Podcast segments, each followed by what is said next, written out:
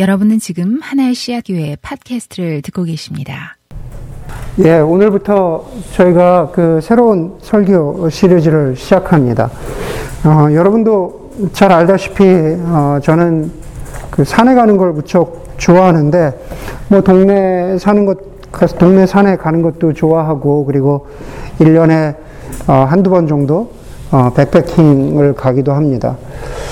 어, 동네 산을 가다가 제, 가 주로 정말 거의 가는 것은 그 렌초에 자주 가는데 동네 산에 가다가 무거운 배낭을 메고 어, 깊은 골짜기나 높은 산에 오른다는 것은 사실 어, 누구에도, 누구에게도 그렇지만 저에게 아주 큰 도전입니다.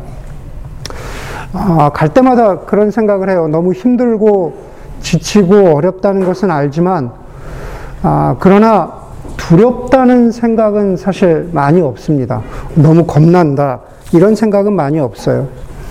물론 두려움이 전혀 없지는 않습니다. 가령 예를 들어서 산에 직접 들어갔는데 어, 내려가야 하는 계곡이 저 아래 너무 깊게 보인다거나 혹은 그거보다 더그 어, 무서운 경우는 어떤 경우냐면 영어로는 왜 tree line이라고 하죠. 수목 한계선.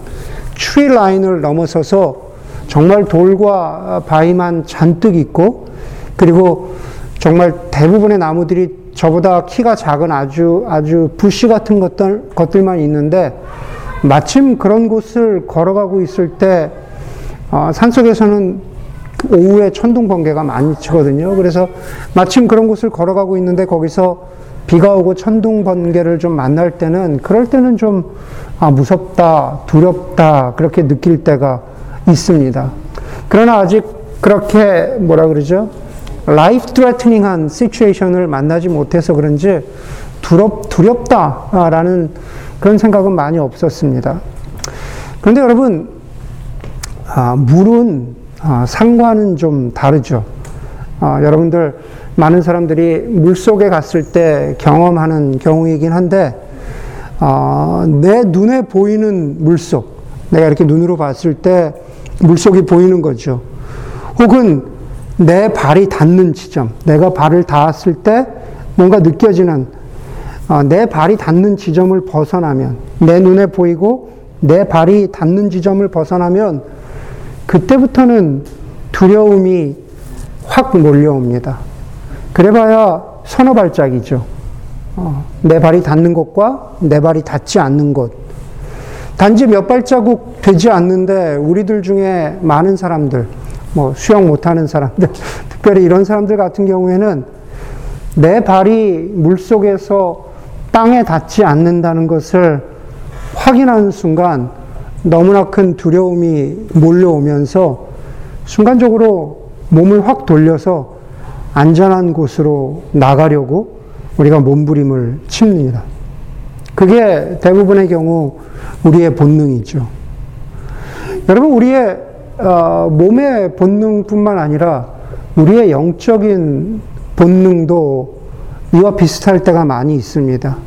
가령 내가 확인할 수 있는 것, 내가 아는 것, 내가 경험한 것, 나에게 익숙한 것, 혹은 나를 두렵게 하지 않는 것들에 우리는 머물러 있고 싶어 합니다. 나에게 익숙한 것, 나를 두렵게 하지 않는 것은 뭐 여러 가지가 있을 수 있겠죠. 그것은 기도일 수도 있고, 신학일 수도 있고, 찬양일 수도 있고, 심지어 교회 공동체도 그렇습니다. 나를 두렵게 하지 않는 것. 여러분, 이렇게 설교하는 저도 마찬가지입니다. 저도 여러 가지 면에서 저 목회를 하지만 저도 여러 가지 면에서 제게 편한 것이 있고 혹은 어떤 신학, 어떤 신학이나 혹은 뭐 어떤 기도의 형태나 어떤 것들은 저에게 살짝 꺼려지는 것도 있습니다. 몸을 돌려서 조금 안전한 곳으로 가고 싶다라고 느낄 때가 있다라는 말입니다. 그렇게 편한 곳에 머물러 있으려고 하는 영적 습관, 습성이라는 것을 아, 무조건 모두 잘못됐다. 그렇게 손가락질 할 수는 없지만은 그러나 중요한 것은 그런 습관이 있다라는 거죠. 그것은 개인뿐만 아니라 교회도 마찬가지입니다. 여러 교회를 이야기할 거 없이 가령 예를 들어서 저희 하나의 샷 교회, 우리 자신을 돌아보아도 그렇습니다. 우리 교회는 마치 물 속에 있는 어떤 사람처럼, 물 속에 있는 어떤 사람처럼 내 발이 닿는 지점에만 서 있는 것은 아닌가. 예, 내가 안전하고 내가 볼 수 있다고 느끼는 그 지점에만 서 있는 것은 아닌가라는 생각을 해보게 됩니다. 여러분, 그렇게 되면은 우리가 물속에서, 바다의 물속에서 많이 경험하는 것이긴 하죠. 우리가 안전하기는 하지만은 결국 우리가 보고 경험하는 것은 늘 바닷가 가까이 밀려온 늘 똑같은 조개 껍데기, 늘 똑같은 해초, 늘 똑같은 바위 정도만 보고 있을 때가 너무나 많습니다. 사실은 저 깊은 바닷물 속에 너무나 아름답고 너무나 경이로운 것들이 너무 많은데 말이죠. 여러분, 이번 설교 시리즈의 제목이 Going Deeper입니다. 뭐더 깊은 곳으로 들어가자라는 그런 말이죠. 어, 그러면서 제가 이 설교를 준비하면서, 아, 그, 여기다 띄우진 않았지만 설교문에 있습니다. 어, 이번 설교 주제의 주제 구절을 어디로 할까라고 생각한 것이 시편 107편 23절, 24절입니다. 거기에 보면은 시편 기자가 이렇게 말을 해요. 배를 타고 바다로 내려가서 큰 물을 헤쳐가면서 장사하는 사람들은 주님께서 하신 행사를 보고 깊은 바다에서 일으키신 놀라운 기적을 본다. 바닷가에 서 있는 사람, 안전한 곳에 서 있는 사람, 내가 편안한 곳에 서 있는 사람은 결코 경험하지 못하는 것. 그런 사람은 어떤 사람입니까? 좀 두렵기는 하지만 배를 타고 나가서 깊은 물 속에서 바다 위에서 깊은 바다에서 주님께서 일으키신 놀라운 기적을 본다고 시편 기자는 말하고 있습니다. 다시 말해서 놀라운 것, 신비롭고 경, 경이로운 것을 경험하기 위해서는 우리는 큰 물로 그리고 깊은 바다로 나아가야 합니다. 여러분, going deeper, 이것은 주로 하나님에 대해서 나누는 설교일 겁니다. 그렇게 제가 생각해 보았습니다. 우리가 설교를 하면은 이런 경우가 많아요. 그래서, 그래서 우리, 우리의 측면에서, 우리의 입장에서, 그래서 우리가 어떤 헌신을 하고, 그래서 우리가 어떤, 어떤 결심을 하고, 어떤 실천을 하고, 우리가 하나님께 어떤 믿음을 드리고, 우리 공동체가 어떤, 어떤 그, 그 헌신을 주님께 드린다. 우리가 그런 식으로 설교가 끝나는 경우가 사실 많이 있잖아요. 그게 잘못된 것은 아닙니다. 설교를 준비하는 목사도 자꾸 무엇인가, 무엇인가 여러분들에게 생각할 거리, 헌신할 거리, 결단할 그것을 드려야 되기 때문에 설교가 그렇게 가는 경우가 많아요. 이번 첫 번째 설교를 준비하면서도 그랬습니다. 그런데 저도 제가 계속 설교를 준비하면서 그것을 마음에, 머릿속에 두려고 해요. 뭔가 저와 여러분들이 뭔가 그래서 결단하고 헌신하고 이렇게 해보자 라는 것들이 전혀 없을 수는 없겠지만 그러나 그것은 좀 가급적이면 가장 적게 했으면 좋겠다. 설교의 내용 가운데 그런 것은 좀 가장 적게 들어가면 좋겠다. 그저, 그저 우리가 경험해 보지 못한 것, 우리가 경험해 보지 못한 하나님, 그 하나님에 대해서 좀 잘 이야기할 수, 이야기할 수 있으면 좋겠다라는 그런 바람을 가졌습니다. 여러분, 제가 알아서, 그렇죠? 네, 제가 알아서 설교하는 하나님이 아닐 수 있습니다. 무슨 얘기냐면은 제가 많이 읽고 많이 공부하면 읽고 공부한 머릿속에 하나님은 여러분들께 나눌 수 있을 겁니다. 그러나 말씀드린 대로 그것은 이번 설교의 목적이 아닙니다. 어떤 부분에서는 저도 모르고 저도 경험해 보지 못한 저도 발을 담궈 보지 못한 그리고 여러분들도 모르는 저 멀리 깊은 곳에 계시는 하나님을 조금이라도 알고 경험할 수 있도록 돕는 것이 이번 설교 어, 시리즈의 목적입니다.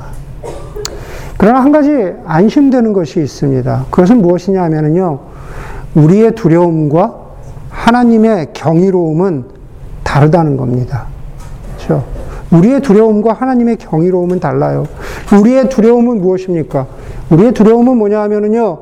하나님이 저 깊은 물 속에 계시는 것 같아서 그래서 하나님께서 우리의 발을 다른 물 속에 있는 무엇처럼 하나님도 우리의 발을 잡아당기는 그런 무언가 두려운 존재처럼 여겨질 수 있지만 그러나 여러분 그것은 우리의 상상일 뿐입니다. 그게 제가 말하고자 하는 우리의 두려움과 하나님의 경이로움은 다르다라고 하는 표현입니다. 하나님은 경이로우신 분입니다. 하나님 경이로우신 분입니다. 여러분, 헨리 나우엔의 가장 잘 알려진 책, 돌아온 탕자는 The Return of the Prodigal Son 아시죠? 헨리 나우엔의 돌아온 탕자라는 그 책은 사실은 원래 그림으로 잘 알려져 있습니다. 렘브란트가 그린 그 그림은요, 지금 러시아의 상트 페테르부르크의 에르미타주 미술관에 있습니다. 헨리 나우엔은요, 전혀 들어보지도 못했던, 그 전에 헨리 나우엔도 그 그림에 대해서 들어본 적이 없었어요. 그런데 헨리 나우엔은 우연한 기회에 이런 그림이 있다라고 하는 그 그림의 복사본을 우연히 보게 됩니다. 그리고 그것이 계기가 되어서 헨리 나우엔은 내가 기회가 된다면 러시아를 방문할 기회가 된다면 그 그림을 꼭 한번 보고 싶다라는 결심을 하게 됩니다. 그리고 헨리 나우엔, 헨리 나우엔은 어, 기회가 되어서 그 미술관을 방문해서 며칠에 걸쳐서 다른 그림은 관심이 없고 그 그림 앞에 앉아서 원하는 만큼 오랜 동안 그림을 묵상했던 그 경험을 가지고 그 묵상의 기록을 가지고 바로 나온 책이 돌아온 탕자라고 하는 그 책입니다. 책 표지에도 바로 그 그림이 있었던 거죠. 여러분, 헨리 나우엔이 러시아까지 갔던 이유, 그것은 바로 그 그림 안에서 드러난, 그림 안에서 보여지는 하나님을 만나기 위해서였습니다. 제가 말하고자 하는, 아, 제가 어떻게든 전달해보려고 하는 하나님의 경이로움이라는 것은 바로 그런 것입니다. 헨리 나우엔이 그림의 복사본을 계기로 해서 그것이 헨리 나우엔의 삶을 이끌어갔던 것처럼 그전에는 경험해보지 못했던 깊은 물속에 하나님을 경험하도록 인도했던 것처럼 바로 그런 하나님의 경이로움을 우리가 함께 경험해 보기 위한 것입니다. 여러분, 이번 설교 시리즈의 첫 본문으로 출애굽기를 골랐습니다. 출애굽기는요, 모세라는 인물과 뗄래야 뗄 수가 없습니다. 모세가 태어날 즈음에 이스라엘 백성들은 이집트에서 노예 생활을 하고 있었는데 그 기간이 약 400년이 좀 넘었다라고 성경은 말하고 있습니다. 그들의 숫자가 너무 많아져서, 다시 말해서 이스라엘 백성들의 숫자가 너무 많아져서 이집트 왕은 좀 두려움을 느끼고, 그래서 이스라엘 백성들의 모든 자손을 죽이겠다고, 특별히 어, 새롭게 태어나는 모든 히브리 남자 아기들을 죽이라고 그렇게 합니다. 그런 와중에 모세가 태어나고 모세도 역시 죽을 뻔했지만은 아기는 어찌어찌 갈대 상자에 들어가서 살아남아서 이집트 공주에게 발견되고 이집트 공주의 손에서 자라게 됩니다. 그렇게 평탄한 인생을 살 수 있을 것 같은 모세였지만 같은 동족인 히브리 사람의 고발로 인해서 아, 모세는 도망하는 신세가 됩니다. 큰 도시에 왕궁에서 살다가 갑자기 미디안 광야라고 하는 사막으로 도망하게 된 거죠. 미디안 광야로 도망친 모세는 그곳에서 미디안 광야의 그 미디안 제사장 제사장의 딸들 중에 하나인 시보라와 결혼을 하게 되고 자식을 낳고 아, 살아가게 됩니다. 아, 제 나이쯤 되면 이제 예, 저도 이제 나이를 점점 먹어가는데 제 나이쯤 되면은 살아온 삶을 되돌아보고 그리고 앞, 앞으로 남은 삶에 대해서 문득문득 늘상은 아니고요. 네, 문득문득 생각을 하게 됩니다. 그런데 여러분 삶에 대해서 생각을 하는데 앞으로의 남은 삶에 대해서 생각하기는 하지만은 내가 이렇게 할 것이다라고 촘촘하고 그대로 되어야만 하는 계획은 세울 수가 없습니다. 왜냐하면은 지금까지 살아온 것들을 돌아보면 계획한 대로 되지 않았다라는 것을 알기 때문입니다. 사람이 계획한 대로 그 인생이 풀려나가지 않는다라는 것을 저도 알고 그 여러분도 알고 있습니다. 여러분의 인생은 어떻습니까? 혹은 오늘 본문에서 나온 대로 모세는 어떻습니까? 여러분, 모세는 역시 자기가 기대하고 바랬던 대로 살지 못했습니다. 자기는 그냥 단지 선한 의도로 자기 히브리 동족을 어, 도우려고 했던 것인데 그것에 누명을 써서 자기가 미디안 광야로 쫓겨나서 살게 될 것을 모세도 예상하지 못했다라는 겁니다. 여러분, 모세가 시프라와 결혼하고 아들을 낳습니다. 그리고 나서 미디안 광야에서 낳은 그 아들에게 이름을 뭐라고 지어주냐 하면은 이름을 게르솜이라고 짓습니다. 2장, 20, 2장 22절에 보면은요, 그 게르솜의 그 아들의 이름, 이름의 뜻이 뭐냐면은 내가 낯선 땅에서 나그네가 되었구나라는 겁니다. 예, 아들의 이름이 그거예요. 내가 낯선 땅에서 나그네가 되었구나. 여러분, 아시는 분 아시겠지만 저희 교회 형제 가운데 어떤 형제는 그 이름이 어, 카날루인 사람이 있습니다. 카날루. 네, 카날루인 사람이 있어요. 카날루는 하와이안 이름입니다. 네, 뭐 카날루 킴입니다. 이 앞에는 그 사람의 본명이죠. 뭐 카날루 킴. 여러분 어떻게 카날루란 이름이 그 형제의 공식적인 드라이버 라이센스에 들어가게 되었는지 바꿀 수도 없잖아요. 네, 그 스토리가 어떻게 된 건지는 나중에 그 형제에게 직접 들어볼 수 있기를 바랍니다. 너 어떻게 카날루라는 이름을 가졌어?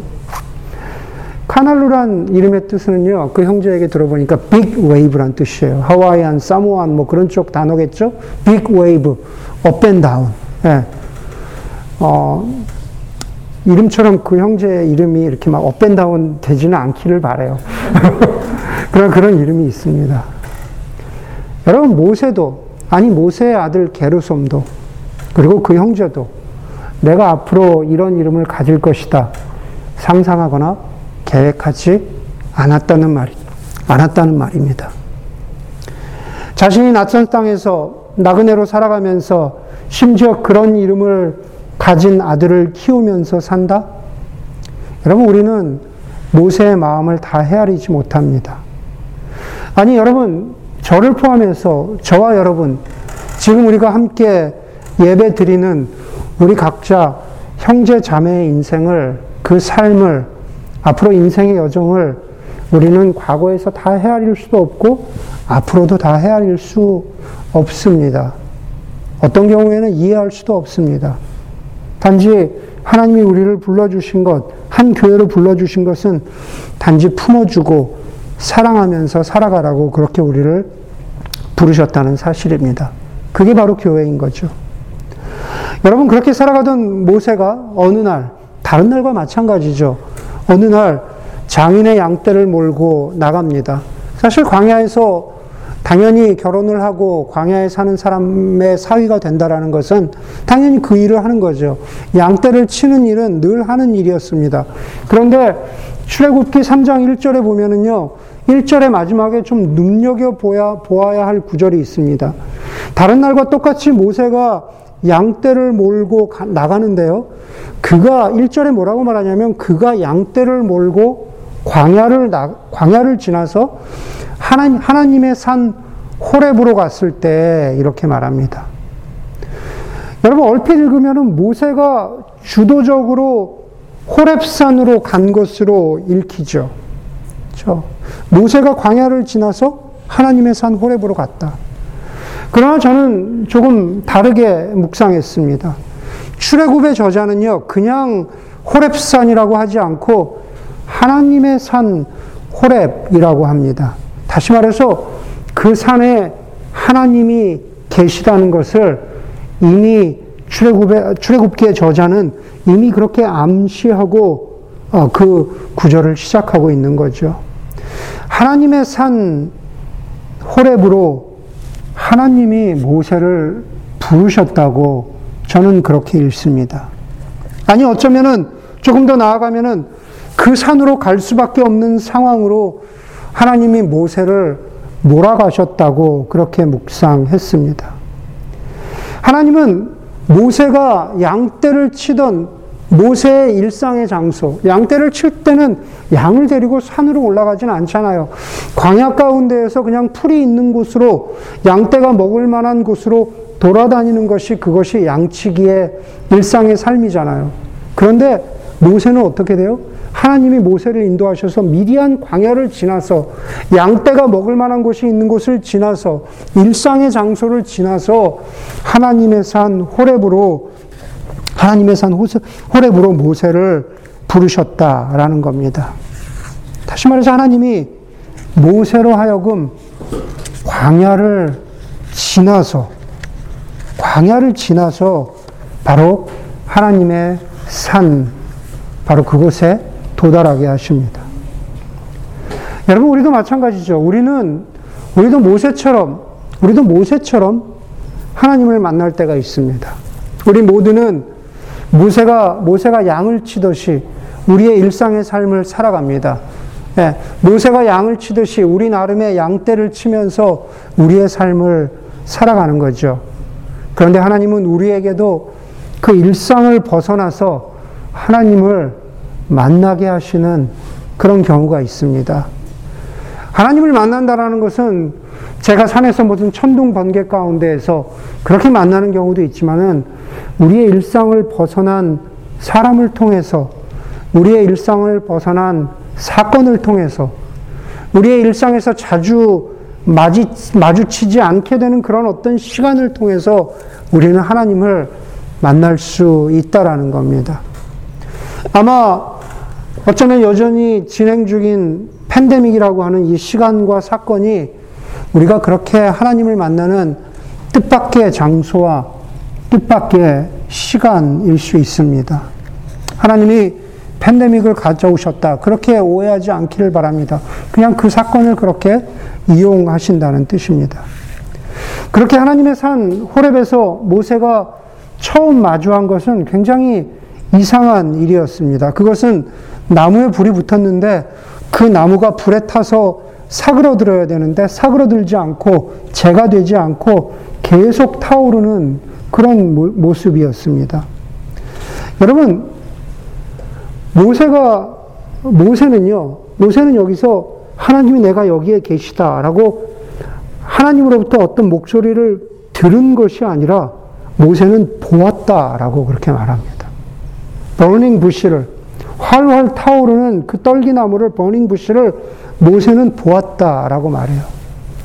그가 본 것은 무엇이었냐 하면은 말씀드린 대로 없어지지 않고 사그라들지 않는 활활 타오르는 불꽃이었습니다. 나중에 나중에 신명기에서요, 모세는 이스라엘 백성들 백성들에게 하나님에 대해서 이렇게 말해요. 자기가 여기 호렙산에서 경험했던 그, 그 떨기나무를 생각하면서 하는 말 같아요. 주 당신들의 하나님은 삼키시는 불이시며, 이렇게 신명기에서 말합니다. 네, 하나님은 그냥 불이래요. 꺼지지 않는 불, 삼키는 불이라고 그렇게 말합니다. 모세에게 하나님이 모세에게 그런 방식으로 나타나는, 나타나신 것처럼 어떤 때 하나님은 우리에게 뭐 들려주시고 뭔가 뭔가 이해를 요구하시고 무엇인가 대단한 것을 하는 것이 아니라 그저 보는 것만으로 당신이 살아계신 하나님이심을 보여줄 때가 있습니다. 그 본다라는 것은 너무나 다양하죠. 너무나 다양하고 그러나 두려운 방식이 아닌 아름다운 방식, 경이로운 방식, 신비로운 방식이죠.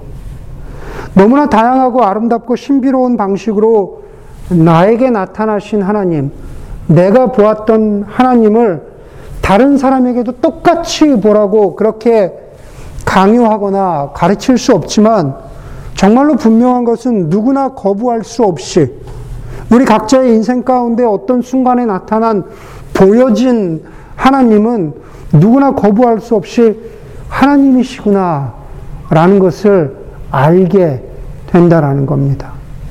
그것은 이해나 지식이 아니라 보는 것을 통해서 드러나는 하나님이죠. 불타는 떨기나무, burning bush라고 하죠. 불타는 떨기나무는 너희는 가만히, 가만히 있어? 내가 하나님 됨을 알지어다 라고 말하는 시편 46편 10절의 말씀이 실제로 실현되고 보여진 하나님의 초대인 거죠. 너희는 가만히 있어 내가 하나님 됨을 알지어다. 그런데 그 하나님을 어떻게 알아요? 모세의 경우에는 버닝 부시를 보면서 아는 겁니다. 우리의 삶 가운데 드러난 하나님을 보면서 아는 거죠. 그런데 여러분, 모세는 보는 것에 멈추지 않고 뭔가 자신의 생각이 있었어요. 그 자신의 생각은 내가 하나님을 좀 더 이해해야겠다라는 생각이었습니다. 그래서 3절, 4절에 보니까 모세는 이 놀라운 광경을 좀 더 자세히 보고 어째서 그 떨기가 불에 타지 않는지를 알아보아야 하겠다고 생각하였다. 모세가 그것을 보려고 오는 것을 보시고, 예. 그냥 성경은 어, 왜 불에 타지 않는지 알아보아야 하겠다라고 그렇게 말하고 있지만은 사실 모세가 어, 마음속에 가지고 있었던 생각은 이해하고 납득되어지기를 바랬다라는 거죠. 여러분 그 차이가 느껴지십니까? 하나님은 그냥 당신을 보여주시고 그 보는 것을 통해서 하나님을 발견하라고 그리고 하나님이 살아계신 하나님이라는 것을 인정하라고 그렇게 보여주시는데 우리는 모세 같은 적이 많지 않습니까? 다시 말해서, 아, 이것은 충분하지 않아. 내가 좀 더 알아야지. 내가 좀 더 공부해야지. 나에게 좀 더 이해가 되어야지. 그래야 하나님이지. 우리에게 이해되어지는 하나님은 그 순간부터 더 이상 하나님이 아니라는 그런 말씀도, 그런 구절도 읽은 적이 있습니다. 나의 상식과 이해의 테두리 안에서 하나님을 해석해 보려고 하는 것. 그것이 모세의 태도이고 또 많은 경우에 우리의 모습입니다. 거꾸로 말하면 우리의 이해나 우리의 상식, 우리의 해석을 벗어나면 아무리 하나님의 presence, 하나님의 임재라고 하지만 그냥 쉽게 무시되거나 아, 그냥 좀 이상한 일이 생겼구나 라고로 여겨질 수 있다라는 겁니다. 여러분, 그렇게 하나님을 이해하고 해석하려고 다가오던 모세에게 하나님이 이렇게 말씀하시죠. 하나님이 떨기 가운데에서 모세야, 모세야 하고 부르십니다. 그리고 이어서 이렇게 말씀하시죠. 이리로 가까이 오지 말아라. 내가 서 있는 곳은 거룩한 땅이니 너는 신을 벗어라. 가까이 오지 말아라. 거룩한 땅이니 너는 신을 벗어라. 자신의 방식으로 보려고 이해하려고 납득하려고 했던 모세에게 하나님은 그런 방식으로는 나를 보지 말라고 하세요. 가까이 오지 말라는 말이죠. 그리고 너의 방식을 고집하지 말고 이제 내가 하라는 대로 해라. 그렇게 모세에게 말씀하시죠. 우리의 방식을 고집할 때, 좀 더 큰 물로 나가기를 거절할 때, 내가 안전한 곳에 있고자고, 있고자 그렇게 고집할 때, 하나님은 모세에게 하신 것처럼 우리에게도 똑같이 하나님의 길을 제시하실 때가 있는 겁니다. 그게 뭐냐 하면은, 너는 내가 서 있는 곳은 거룩한 땅이니, 너는 신을 벗어라. 라는 말씀입니다. 인간의 편에서 보자면 신을 벗는다는 것은 존경의 표시입니다. 아니, 뭐 고대 중근동에서, 아니, 지금도 신발을 벗는다는 것은 존경과 경외심을 나타나는 경우가 많이 있습니다. 그것은 뭐, 어, 중동 문화권뿐만 아니라 좀 많은 문화권에서 그러죠. 신발을 벗어서 내가 존경심을 표현한다. 그런데 여러분, 신을 벗어라.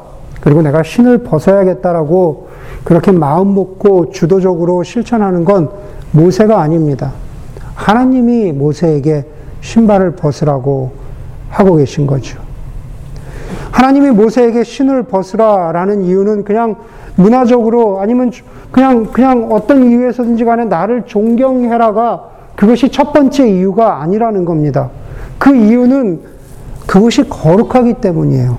존경 이전에 그 장소가 그 장소가 거룩하기 때문에 신발을 벗으라는 겁니다. 내가 선 곳은 거룩한 곳이니 이 구절이 거룩함이라는 히브리 단어가 성경에서 처음 등장하는 곳입니다. 내가 선 곳은 거룩한 곳이니. 다시 말해서 이 불타는 떨기나무는 하나님 그분이 어떤 분이시라는 것을 처음으로 보여주고 있는데, 처음으로 명확하게 보여주고 있는데, 그 하나님은 거룩하신 분이라는 겁니다. 거룩하신 분.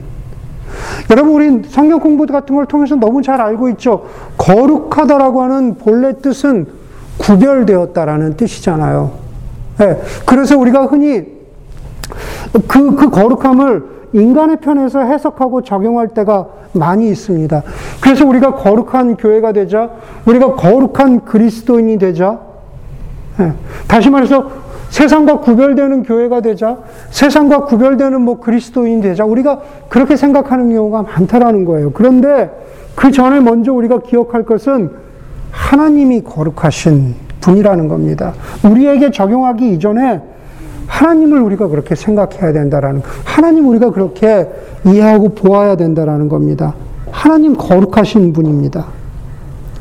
거룩함이 구별되었다라는 뜻이라면은 하나님에 대해서 그것을 어, 그것을 가지고 바라본다면 한 가지 확실한 것이 있죠. 그건 뭐냐면 하나님은 그가 창조하신 모든 것에서 구별되는 분이라는 뜻입니다.